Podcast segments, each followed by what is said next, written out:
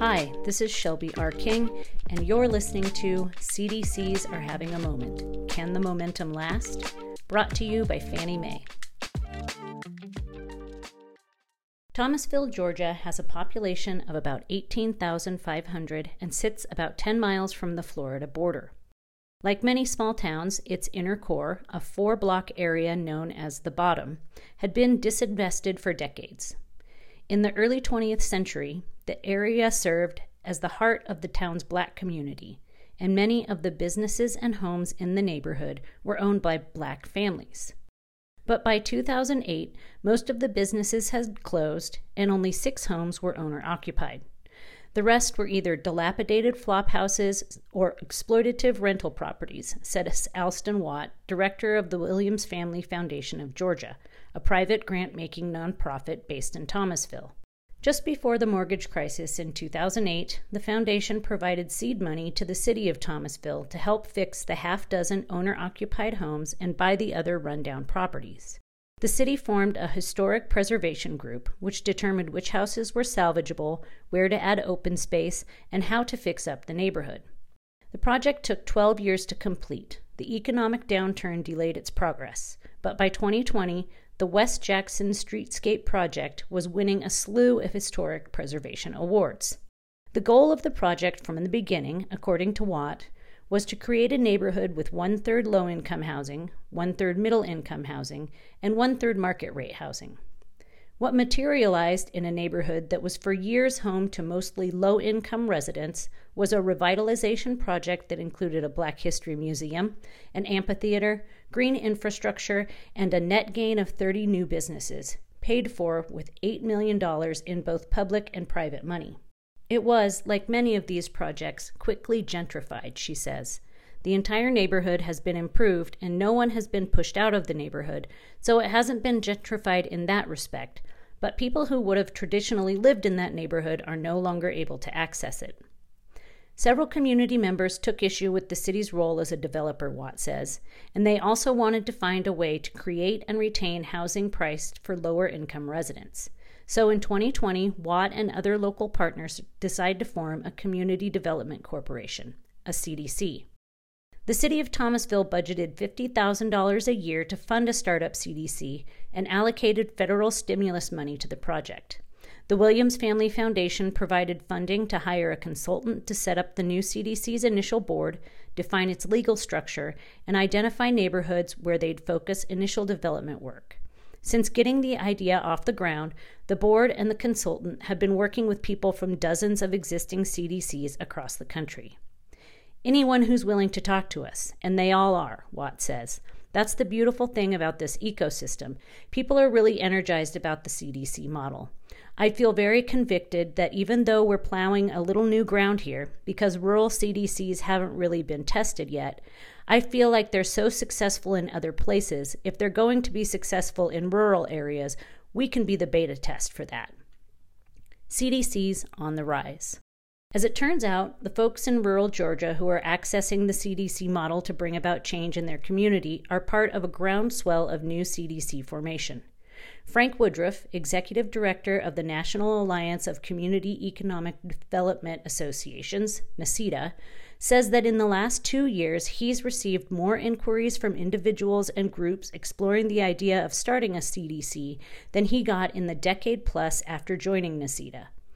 And while CDCs traditionally exist in more urban areas and focus on either creating new housing or rehabbing disinvested neighborhoods and housing, Woodruff says he's been surprised by the number of inquiries he's received from people in suburban or rural areas who are interested in learning how a CDC could help their community. And not all those inquiries have been housing related. So the question is in the last two years, is what we're seeing with these people who want to start these new kinds of groups or CDCs, is this an indicator of future trends? Woodruff says. What they have in common is they all want to have some sort of institution in which they can put money and make changes to the place they live. There's some sort of communal sense of wanting to change their place. It's also worth asking why nonprofit CDCs, rather than city or county governments, should take on projects like building and rehabilitating low income housing or tackling neighborhood improvement projects. While each area has its own unique issues and features, sources for this story consistently said local governments lacked the staff, funding, and flexibility needed to address problems quickly and effectively. In Thomasville, for example, Watt says efforts to get nonprofit developers interested in infill projects weren't getting any traction. Infill projects are those sited on vacant or underutilized pro- parcels within already developed urban areas. I realized this was because it was being led by the city, and they don't have the vision or the capacity, quite honestly. We have really strong city leadership, and we have a great planning department, but they're also focused on so many other things, she says. So they were just playing whack a mole trying to fix things. We were continuing to look toward the city to take the lead, and they just couldn't do it. CDC's urban roots. CDC started as a grassroots, bottom up response to the government's top down, racist, and often community shattering urban revitalization programs of the 1940s and 50s, which decimated city neighborhoods that were often where a metro area's black and brown people lived.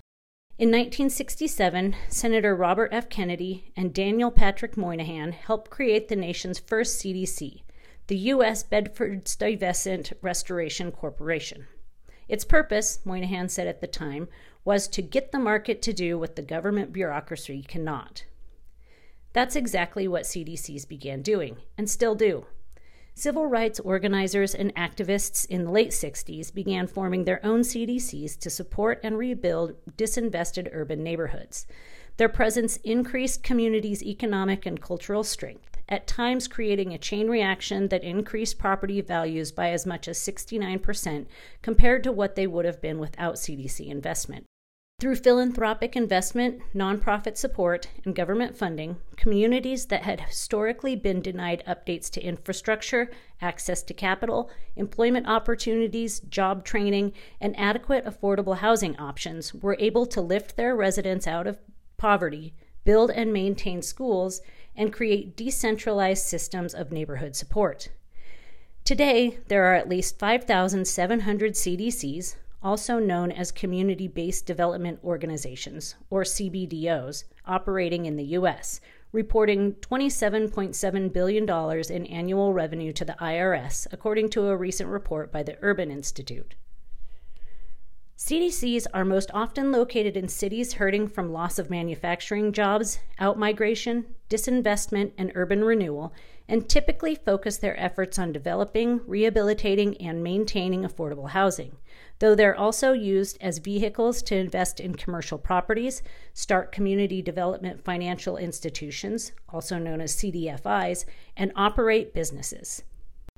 CDC's Rural Shift.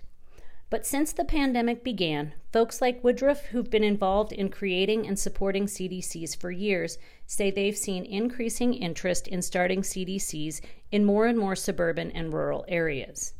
In California, for example, Roberto Barragan, who started his tenure as executive director of the California Community Economic Development Association, CCEDA, three years ago, has fielded recent inquiries from towns like Crescent City, the only incorporated city in Northern California's Del Norte County, which has a population of around 6,700, and San Luis Obispo, which has about 47,000 residents. Both towns have had high poverty rates for decades. Barragan has also received calls from larger cities such as Modesto, Fresno, Stockton, Sacramento, and Bakersfield, indicating a marked increase in overall CDC interest across the state. There hasn't been this kind of CDC momentum till just recently. I get at least a call a week from an organization looking to do something, Barragan says. During the pandemic, they were called upon to provide resources, establish food banks and pantries, and provide services to their populations coming out of the pandemic, they're like, we've done this work. How do we formalize it and create some infrastructure around it? How do we seek funding to support it? CCEDA has also received more inquiries from faith based organizations looking to start CDCs, particularly from the Black, Latino, and Korean communities. Barragan says that with this uptick in interest, he's noticed a shift away from larger entities identifying disinvested communities and bringing in outside resources and leaders to create CDCs. Many of the recent inquiries Barragan's office has received have come from locals looking to improve their own communities, with leadership that reflects the community makeup. While this may be true in some places, most people Shelterforce spoke with who are looking to start CDCs are still in some way involved in local government and or existing philanthropic organizations. But at least in Barragan service area, folks seem to be taking a grassroots approach to CDC startups. The conversation right now is people really trying to achieve equity, he says. And that has to begin with the leadership being reflective of their communities. People really want that model of equity in the organizations that serve them. It appears that people interested in C- starting CDCs aren't just shifting their focus from urban to rural areas. In some instances, they're also shifting their scope away from housing related efforts. For instance, in rural Loudoun County, Virginia, Al Van Huyck is trying to gain local support for a CDC that would focus on supporting farmers so they're not tempted to sell their land. Van Huyck says traditional farms and existing land uses are being pushed out as new buyers move in, buy farmland, build new homes, and cease farming operations. We have a significant group of people who want to keep the area rural and who want agriculture, horticulture, and animal husbandry. The new buyers want paved roads and lighted ball fields and other amenities, he says. So I went online, looked around, and came up with CDCs as a private public partnership option. We have a lot of wealthy people we are trying to collect funding from so that we could really help our farmers and be proactive in keeping the rural environment. Improving substandard housing. Some of the increased interest in CDCs comes from the recent influx of federal dollars cities and counties received via the American Rescue Plan Act of 2021, better known as ARPA. Barragan says those dollars have factored into the activity in rural California. The same goes for one CDC in Springfield, Missouri. The issues in Springfield started about four years ago when the city suddenly had about 500 mostly single family rentals facing foreclosure. A local real estate investor and owner of 417 Rentals, Chris Gatley, owed $19 million to area banks. Gatley filed for bankruptcy and his rental business just sort of imploded, says Brian Fogel, president and CEO of the Community Foundation of the Ozarks. Nothing was getting fixed, sewers weren't working, things were breaking, he says. It was turning into substandard housing. The bulk of the homes Gatley owned were foreclosed on, and by 2020, many had been purchased by other local investors, repaired, and sold. The city also bought several of the properties and some vacant lots, but with all those units hitting the market at the same time, Fogel says the city didn't have the staff or resources to rehabilitate the properties it purchased. It also couldn't keep up on in- inspecting the purchased properties and enforcing code violations. Looking for ideas, Fogel contacted some of his friends in city leadership positions in neighboring St. Louis, who in turn connected him with Woodruff at NACEDA. Frank Woodruff sent us to Des Moines, where there's a great CDC example and model called Invest DSM that's been up and running about three years, Fogel says. We loaded up a bus and we went up and spent several days with their staff touring their neighborhoods. It was very eye opening, seeing the great work and the success they're having. So we came back and decided this is something we need to do here. And they did. They've requested $1 million each from the city and county's ARPA money to start a CDC modeled after the Invest DSM framework. They've received donations and expect some additional buy in from local banks. With this money, Fogel and several local leaders plan to establish a nonprofit that will purchase some of the dilapidated properties from the city, redevelop them, and sell them. The new CDC will focus its purchasing power on single family homes with the intent of rehabilitating and selling them to owner occupants. They hope to be operational this autumn. We feel really good about being able to get this kicked off, and we're approaching it as a three year pilot, Fogel says. If it works and we do what we think we can do, we're going to go back and ask for ongoing funding because it's going to benefit the community. It'll benefit property taxes, it'll mean less dangerous buildings and properties and headaches for the city the model for Springfield. It certainly helps that Springfield has a successful example to model its new CDC on. InvestDSM was born in 2019 out of a year long study conducted by the city of Des Moines, Iowa, that evaluated the efficacy of a decades old neighborhood revitalization program run by the city. That program had minimum funding for taking on a batch of neighborhoods, doing specific small area plans for them, and then just kind of putting the plans out in the world like we hope they get implemented, says Amber Lynch, the current director of Invest DSM, who for a decade worked as a neighborhood planner with the city of Des Moines. The evaluation found, as we suspected, those of us who were on staff on the ground, that the program wasn't really getting results, she says. It was a great governing tool in terms of city government engaging with neighborhood stakeholders, but because it was so under resourced, it wasn't translating to actual change.